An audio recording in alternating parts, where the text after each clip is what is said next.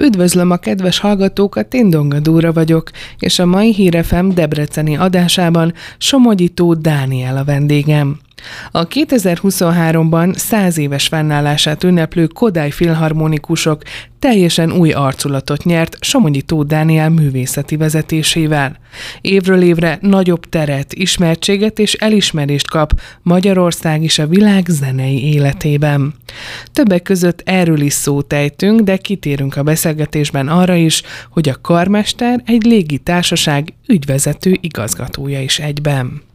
Karmester, orgonaművész, a Kodály Filharmónia Debrecen első igazgató művészeti vezetője, a Csokonai Nemzeti Színház Debrecen zeneigazgatója, Debrecen város főzeneigazgatója, valamint az Aero Express néven indult új magyar légitársaság ügyvezető igazgatója.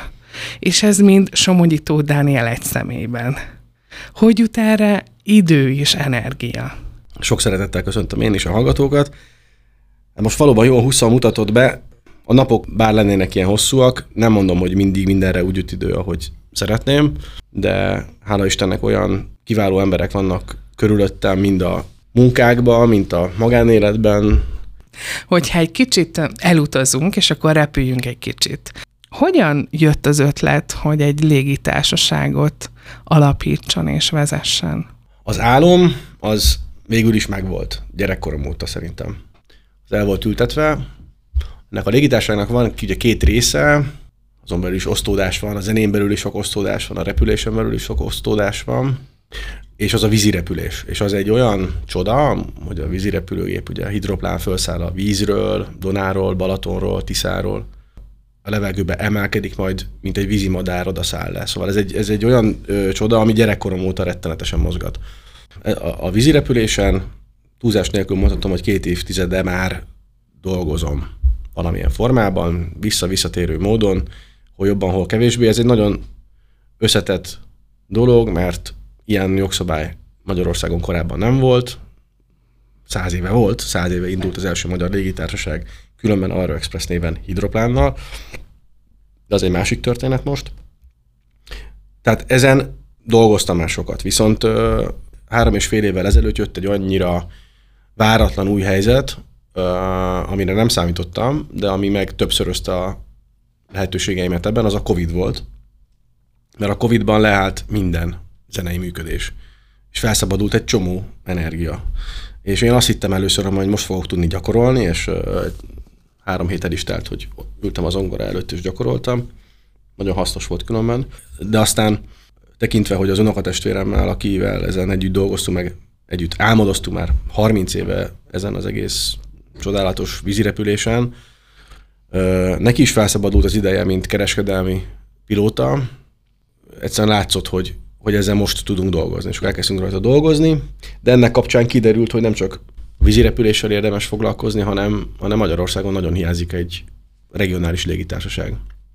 És akkor amint ez összeállt a fejembe, hogy ez tényleg így van, és ráadásul ennek minden alapja is megvan, tekintve, hogy Édesapám kiváló barátai, munkatársai 31 évvel ezelőtt már alapítottak egy regionális légitársaságot, amely jelenleg magyar légitársaságként Finnországban hasznosul, hogy ezt hogyan lehetne itthon is hasznosítani. Amikor ez összeállt a fejembe, azóta gyakorlatilag ezzel kellek, ezzel fekszem, és ez átalakított azért sok mindent, mert, mert ezt most lehet megcsinálni, de most van lendület, e, erre most van valószínűleg akarat is, és aztán lettek benne sikerek is. Ha a Covid nem lett volna, akkor most erről nem beszélgetnénk, és akkor a, a titulusok felsorolásakor az utolsó az valószínűleg nem, nem szerepelne ott. Mit tudhatunk magáról a légitársaságról? Mit tudhatunk magáról az Aero Expressről? Jól mondom, ugye a nevét? Így van. A név azért is fontos most, mert ebben az évben száz éve, hogy ezen a néven Magyarország első légitársaságaként, illetve egész pontosan egyik első légitársaságaként a kettőből elindult a magyar kereskedelmi nemzetközi légiforgalom. Ezért ez előtt tisztelegve is gondoltuk, hogy ezt a nevet érdemes lenne használni. Ez egy fantasztikus, romantikus történet, ahogy az indult. Ugye a Trianon után nem szabadott Magyarországon semmilyen légitevékenységet folytatni főleg nem kereskedelmi módon, és ez hosszú ideig tiltva volt évekig, aztán feloldották, és egyszerre alapítottak két magyar légitársaságot annak céljából, hogy a rövidesen felszabaduló lehetőségek mentén a magyar állammal szerződve tudjanak légiforgalmat bonyolítani Bécs felé.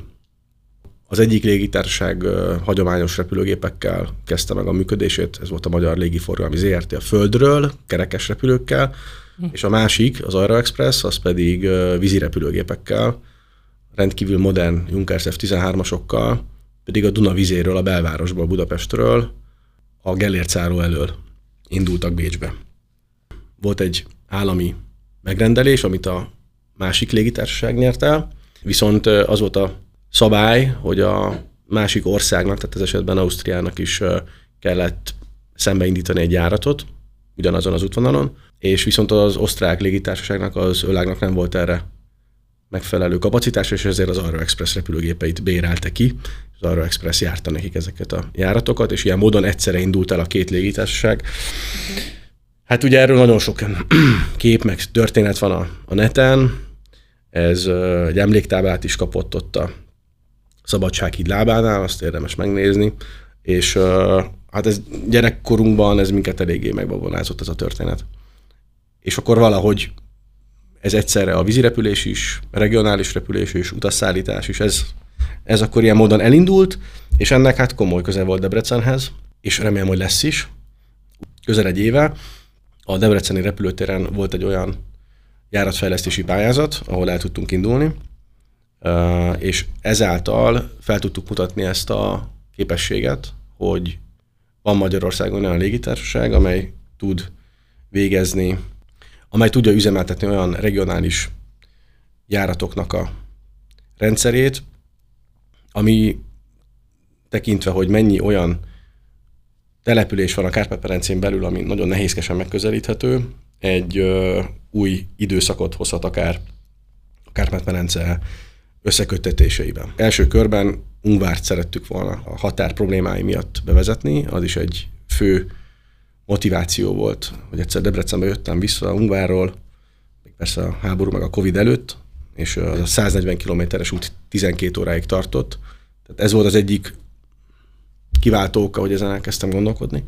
Hát a határon nem lehetett átjutni, te át minden, és különben előtte Kievből jöttünk Ungvárra repülővel, uh-huh. egy régi járattal, uh-huh. ami 40 perces volt, és úgy kicsit úgy bosszantott, hogy a, az ukrán állam meg tudja oldani azt, hogy van Kiev-Ungvár járat, ami 40 percig tart, de utána itt vagyunk a Kárpát-medencén belül, az egy volt magyar város, és nem lehet hazajönni, tehát nem tudunk Igen. átmenni a határon, és ez 12 óráig tartott. És első körben arra gondoltam, hogy az a repülő, hát ezt meg kéne szervezni, hogy menjen tovább Budapestre. Ez nem volt ilyen egyszerű. Az élet úgy hozta, hogy ezen tényleg úgy tűnt, hogy érdemes gondolkodni, meg egybevágott olyan gazdasági és nemzetpolitikai elképzelésekkel is, ami meg más sok dolgoztak kormányzati berkeken belül, és elkezdtünk ezen gondolkodni, hogy nem, tényleg nem lehetne ezt valahogy felépíteni, és ráadásul úgy, hogy nekünk az anyagcégünk, akiről beszéltem, akik ezt már megcsinálták a légitársaság alapját a 90-es években, és most Finnországban végeznek közszolgáltatást, hogy egyszerűen annyi lenne a feladat, most nagyon leegyszerűsítve, hogy ezt a képességet a magyar légitársaság hazahozza. Uh-huh. Ez, volt a, ez volt a történet kiindulása. El tudtunk kezdeni Debrecenből járatokat indítani. Ez egy tesztüzem volt, ezt kifejezetten így hirdettük meg. Marosvásárhelyre és Kolozsvárra. Ez a tavaly őszi? Tavaly őszi, így van. Ennek az volt gyakorlatilag a cél, hogy felmérjük azt, hogy, hogy ez a két repülőtérnek a légi elérése az milyen reakciót vált ki a, az utazókból. Ugye akkor még nem volt Brassói reptér, és ráadásul nem volt Gyergyó Remetei reptér. Azóta a Brassói már van, pár hete nyílt. Ez is, hogy mondtam, az Ungvár dolgot, ez is az egyik kiváltó oka volt, hogy ezzel nagyon komolyan foglalkoztam, mert tudtam, hogy meg fog nyílni a Brassói reptér, és az új helyzetet fog hozni. De akkor az még nem volt, így Marosvásárhely volt a legmesszebbi erdélyi település, aminek reptere van, Teljesen egyértelmű volt, hogy Marosvásárhely Debrecen az egy olyan összekötetés, amire a későbbiekben szükség lehet. A Marosvásárhelytől autóval másfél órára lévő Kolozsvár Debrecen az már nem volt annyira egyértelmű. Ennek a projektnek a kapcsán azt is sikerült megoldanunk, hogy Budapestet összekötöttük Kolozsvárral, amely pedig annyira sikeres volt, hogy az teljesen lehetetlen volt a tesztüzem után abba hagyni. Azokat folyamatosan járjuk azóta is a, a légitársaság. Az jelenleg az egyetlen destinációja, és az a helyzet, hogy azok teltházal mennek már gyakorlatilag folyamatosan, lemaradnak róla a, a jegyvásárok, akik nem tudnak időben foglalni, tehát ez egy igazi siker lett ez a, ez a Budapest-Kolozsvár. A, a Debrecen-Marosvásárhelyről egyértelmű, hogy ö, működőképes tud lenni, odáig még nem jutottunk el, hogy az is ö, szálljon, de hát dolgozunk rajta. Az a helyzet, hogy Debrecent Ferihegy mellett mindenképpen kiemelt ügyként kezeljük. A légitársaság ide is van különben bejegyezve a Debreceni repülőtérre, és a Kárpát-medencének kellős közepén van Debrecen, tehát ilyen módon is egy ilyen vízió, hogy legyenek ilyen járatok, nagyon is illik Debrecenhez.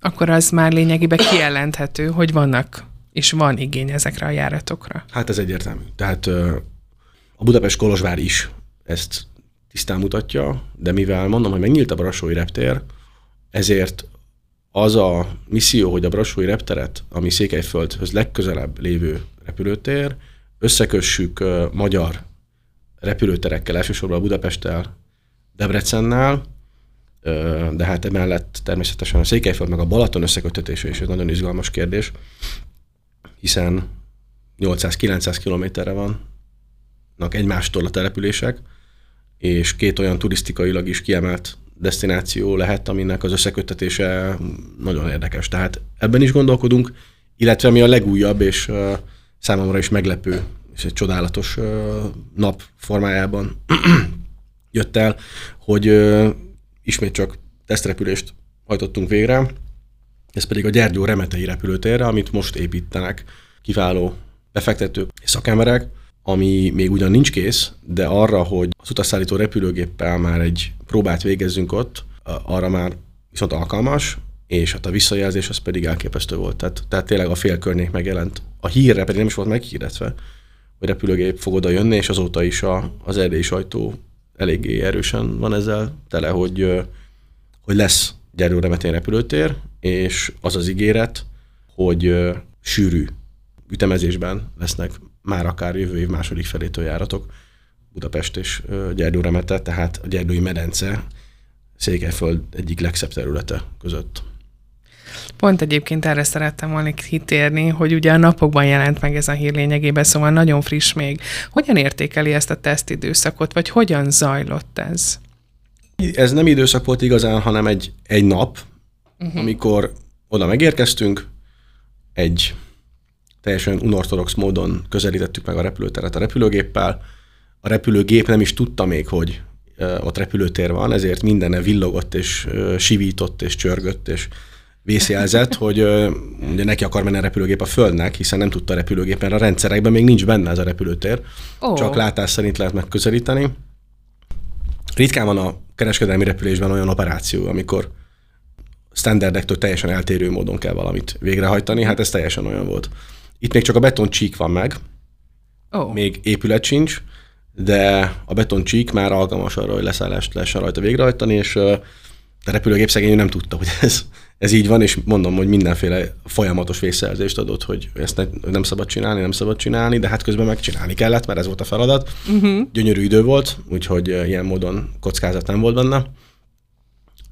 Amikor azt mondom, hogy majd jövő év második felére lesz ez lehetséges, uh-huh. vagy lesz ez, lehet ez valóság, akkor azt azért is mondom, mert ahhoz, hogy menetrend szerinti járatokat lehessen egy repülőtérre működtetni, ahhoz időjárástól függetlennek kell lenni a repülőtér képességének. Tehát ő neki kell, hogy legyen egy olyan ö, leszállító informatikai most, és mondjuk így navigációs berendezése, ami lehetővé teszi az éjjeli és a rosszlátási viszonyok közötti leszállásokat és felszállásokat, mert különben folyamatosan köd lenne, meg folyamatosan rossz idő lenne, sötét lenne, és akkor nem lehetne járni. Tehát, tehát a uh-huh. menetrendi repülésnek mindenképpen műszeres megközelítések és repülési eljárások az alapjait képezik, és ez még kiépítésre vár. Uh-huh. De hát ahogy eddig is már nagy ütemben zajlott ez a fejlesztés, biztos vagyok benne, hogy, hogy ennek sem lesz agadája egy belátható időn belül. Még maradunk egy kicsit a repülésnél, azonban bekapcsoljuk a zenevilágát is. És úgy olvastam egy cikkben, hogy annó a pályaválasztáskor a zene és a, vagy hát a zenészlét és a pilóta képzés között vacilált, hogy mi is legyen a jövőben. Ez hogy alakult ez a döntés, vagy hogyan, mi könnyítette meg azt, hogy melyiket válassza? Ez egy tudatos döntés volt, valahol a logika, vagy a matematika, vagy nem is tudom, hogy mondjam. Tehát, hogyha azt láttam, hogyha zenész leszek, akkor mellette valamilyen formában azért a repülés majd, majd lesz valahogy. És ez úgy el tudtam képzelni, de azt, hogy én hivatásos, hivatásszerűen pilóta legyek, hogy abból élek, hogy A-ból B-be én viszek járatokat, amellett az, hogy én karmester legyek, az olyan nincs. Tehát azt arra se példát nem tudtam hozni, se nem éreztem úgy, hogy ez egy irány, de talán nem is baj, mert nem, többször gondolkodtam ezen a, a, a pilóta, az jó, hogyha repülőgépet vezet, és, és fantasztikus emberek. Nekem a barátaim jelentős része pilóta, legjobbak is. Velük vagyok együtt, ilyen vagy olyan módon folyamatosan. És, és nagyon-nagyon kevés olyan pilóta van, aki top managerként is funkcionál. Van ilyen, ők is kiválóak.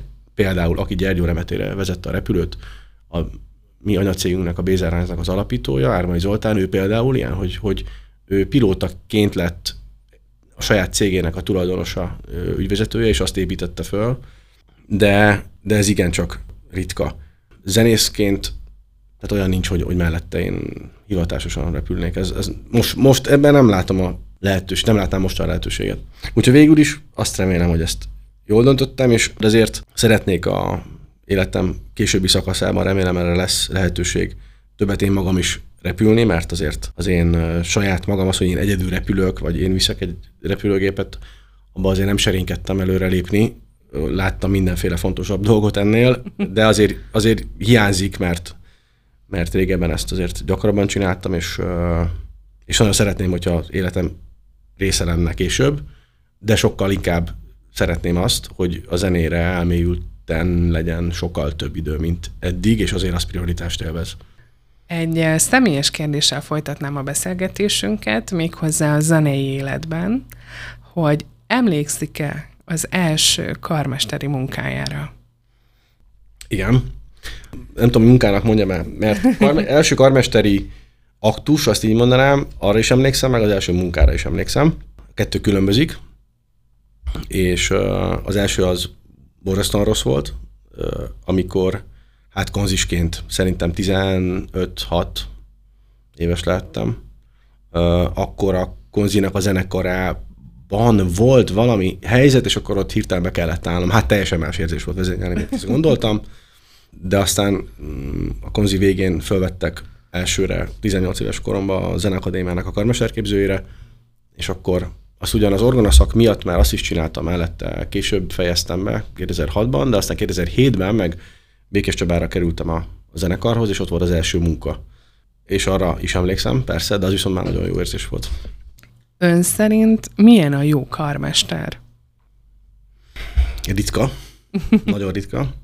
Hát mondhatnám azt, és akkor végre tudunk a Kodály Filharmoniához is kapcsolódni, hogy, így, így, igen. hogy, hogy olyan, mint a Alexander Slatkovski, aki itt volt most a évadzáró koncertünket vezényelni a világ egyik legnagyobb karmestere. Hát az a helyzet, hogy orosz, és azért most kevesebbet foglalkoztatják, ezért most mondhatom úgy, hogy abban a helyzetben voltunk, hogy ö, meg tudtuk hívni egy ukrán zongoristával különben, tehát az egy eléggé szép pillanat volt, amikor ö, ők a Chopin zongora versenyt együtt, együtt interpretálták. Hát milyen nagyon-nagyon-nagyon sok energia van benne.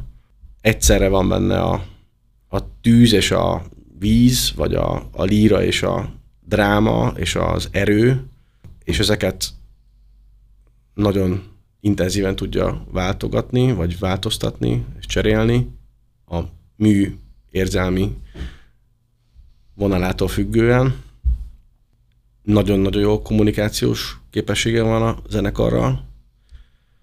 A zenekar rá tudja magát bízni, hátra tud dőlni, hogy jó kezekben van, és tudja azt, hogy nem fogja őt rángatni. jó tempókat fog adni, és az nekik jó fog esni abba játszani. Hát se sorolhatnám.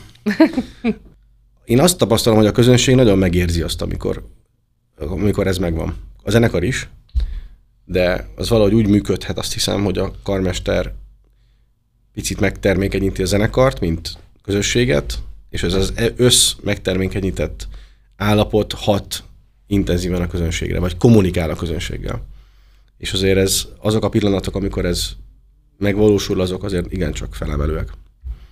Ugye most van, volt a száz éves születésnap, egy szép kerek szám, vagy milyen érzés abba belegondolni annak, hogy lényegében most már ön is a történelem része, hogy lényegében most ön vezetett le egy száz éves koncertet, ha lehet így fogalmazni. Hát inkább évadot vezettek Évad. le. Uh-huh. Azt a bizonyos koncertet, amivel kezdtük ezt az évadot, azt a Slatkovski vezényelte fantasztikusan, a Berdios Fantasztikus Szimfóniát. Debrecenben vagyok 12 éve, és az ennek egy 12 százaléka, tehát az egy százalékba kimutatható része. Tehát ez tényleg meghatározó, borzasztóan megtisztelő, és nagyon nagy felelősséget is jelent minden tekintetben. Én azt hiszem, hogy a zenekar különben nagyon jó időszakát éli most, minden nehézség ellenére. A nehézséget azért mondom, mert mégiscsak a, az országos helyzetét, ha megnézzük a szimfonikus zenekaroknak, akkor a vidék nem áll túl jól Ebben most nagyon komoly munkánk lesz, azt hiszem, és nagyon komoly elkötelezett érdekérvényesítő képességünk, hogy ebben most nagyon komoly munkánk lesz, és egy összetett érdekérvényesítő feladatunk, hogy rávilágítsunk arra, hogy ami az utóbbi években teljesen szakmai döntések alapján a Budapest és a vidék közötti szakadékot tágította, az egy nagyon komoly kihívást jelent a jövő vidéki zenekarainak. Hat ilyen van különben. Debrecen az egyik leg előkelőbb helyen szerepel ebben. A, a pécsi Pannon Filharmonikusok egy nagyon komoly fejlesztése ment keresztül tíz éve, amikor a pécsi EKF kapcsán komoly lehetőségeket kaptak. Velük együtt kiemelve dolgozunk azon, hogy az az érték, ami vidéken van, az nehogy elveszen itt a, ugye az utánpótlás, a komoly művészeknek a leszerződtetése, ez egy olyan feladat és egy olyan kihívás lesz, amiben most nem szeretnék belemenni természetesen, mert túl szakmai lenne, de hallgat, kedves hallgatók szerintem ezt így nagyon egyszerűen megértik, hogyha elmondom, hogy vidéken összesen 6 zenekar van 8 millió emberre, és Budapesten pedig hát 10 valahány, 10 sok van ott a 2 millió emberre, és ráadásul annyival jobb körülmények között, hogy az elszívja a munkaerőt. Tehát ebben van egy stratégiai feladatunk. Ebben a kontextusban éljük most meg ezt a száz éves évfordulót, de úgy, hogy a zenekar azt gondolom, hogy nagyon régen volt ilyen ö, kiváló állapotban. Ö, sok a fiatal, ö, kiváló szólisták vannak benne, a, ö, közösségileg is ö, nagyon erős lett. Tehát jó időszakban éljük meg ezt a száz éves ö, évfordulót, de de nagyon nagy kihívások közepette. Hogyan, vagy inkább úgy kérdezem, hogy hova helyezi a nemzetközi palett a Debreceni Kodály filharmonikusokat? Azt hiszem, hogy azokat a visszajelzéseket is meghallgatva, amiket a nemzetközi partnereink, külföldi karmesterek, akik jönnek, mondanak, biztos állíthatom, hogy a Kodály filharmonikusok bárhol megállná a helyet, bármelyik ország hivatású zenekarai közt, egy kiváló helyen, olyan értékeink vannak, amik nagyon sok, szint, nagyon sok helyen hiányciknek minősülnek. Kürt, első óboa, csak hogy kiemeljek egy-két dolgot, ö, nagyon kevés ilyen ö, magas szintű művész van, a, országosan vagy nemzetközileg is, akik, akik nálunk ö, dolgoznak. Mm, és hát a, a zenekar lendülete, a zenekar ö, közösségi ereje is ö, igencsak erőteljes jelenleg. Én azt hiszem, hogy tényleg ismétlen bárha megáll a helyét a zenekar. Debrecenben, ha jól tudom, legközelebb a Virág Karniváli hetet nyitó főtéri nagy koncerten, a klasszikusok éjszakáján láthatjuk a, a Kodály filharmonikusokat. Mit kell elképzelni, vagy mit tudhatunk erről a koncertről? A klasszikusok éjszakája az egy jó pár éves uh, nagy rendezvényünk, mindig a Virág Karnevál hetének kezdetén, Ennek az a koncepciója, hogy van egy nagy koncert a főtéren sok ezer ember előtt, de nem csak azoknak szól, akik ott, akik ott fognak ülni, hanem annak a sokkal szélesebb közönségnek is, akiknek ugyan ülőhelyük nincs, de mégiscsak onnan a főtér álló helyeiről fogják követni a koncertet. Azon az estén ö, több kisebb csoportunk is még fölép a város különböző, belváros különböző pontjain. Ö, éjfélkor lesz kiséi zene Bényi Tibor barátom, kollégám vezetésével, a Kodály Kórus, ami a zenekarnak legfontosabb és intézményen belüli partnere, szintén koncertet ad. Kodály Kórus esetében ki kell emelnem, hogy Kocsis Holper Zoltán barátom, vezetőkarnagy kollégám kimagasló munkát végez, ennek a gyümölcsét is fogják hallani a látogatók, és hát a, a fő koncerten pedig Csajkovszki Bémol zongora versenyét fogjuk játszani egy kiváló olasz zongora művész szólójával, illetve azt a művet, amit a Kodály Filharmonikusok száz évvel ezelőtt az első koncertjén adott, egy Mendelssohn nyitányt, nagyon ismeretlen a Tália nyitány című művét, el fogjuk játszani, annak emlékére, hogy az első koncerten az felcsendült, illetve a végén a műsornak Handelnek a híres és csodálatos tűzijáték szvitjét fogjuk eljátszani. Kodály Filharmonikot száz éves születésnapja alkalmában ezen a centenáriumnak az évében minden erről fog szólni. Mit tudhatunk az évadról? Én azt hiszem, hogy a béletes közönségünk megszokta, hogy, és abban bízom, ezt megszokták és szeretik is, hogy nagyon sok színű az évad, sok kiváló művet adunk elő. Igyekszünk mindig úgy kialakítani a műsort, hogy a legismertebb, meg a legnépszerűbb művek azért folyamatosan szerepeljenek el. Ez is egy annyira bő tárházat jelent, hogy, hogy öt éves ciklusukban ismétlődnek mondjuk top művek, de ezekből is nagyon ö, szép számmal lesz. És hogy legyenek közte olyanok is, amikben biztos vagyunk, hogy ö, csodálatos művek, de a közönség ezt még nem tudja, és remélhetőleg ott fog erre majd rácsodálkozni. Az évad végén egy Phoenix Arena-beli nagy koncerttel fogjuk zárni a szezont, amit uh, szintén Alexander Szatkovszki fog vezényelni, viszont Ozé Kura nagyszerű, világhírű tenor is itt lesz, és egy nagy gála koncert lesz. Valószínűleg én is fogok vezényelni benne, Szatkovszki is, uh, Kollár Imre uh, kollégám is, E, így tervezzük ezt, a, ezt az évadot. Sok ezer embernek szóló nagy koncertet csinálunk. Én nagyon szépen köszönöm, hogy elfogadta a meghívásomat, és nagyon sok sikert kívánok az idei évadra. Először lehet, hogy a virágkarneváli koncert, ez utána egész évadra. Nem tudom, hogy ilyenkor sok munkát kell kívánni, vagy kevés munkát. De sok mind... örömet a munkában. Sok örömet akkor a munkában. Azt nagyon szépen köszönjük. És kitartást kívánok. Nagyon köszönöm szépen. Köszönjük, és várjuk Önöket szeretettel. Köszönjük. Köszönjük.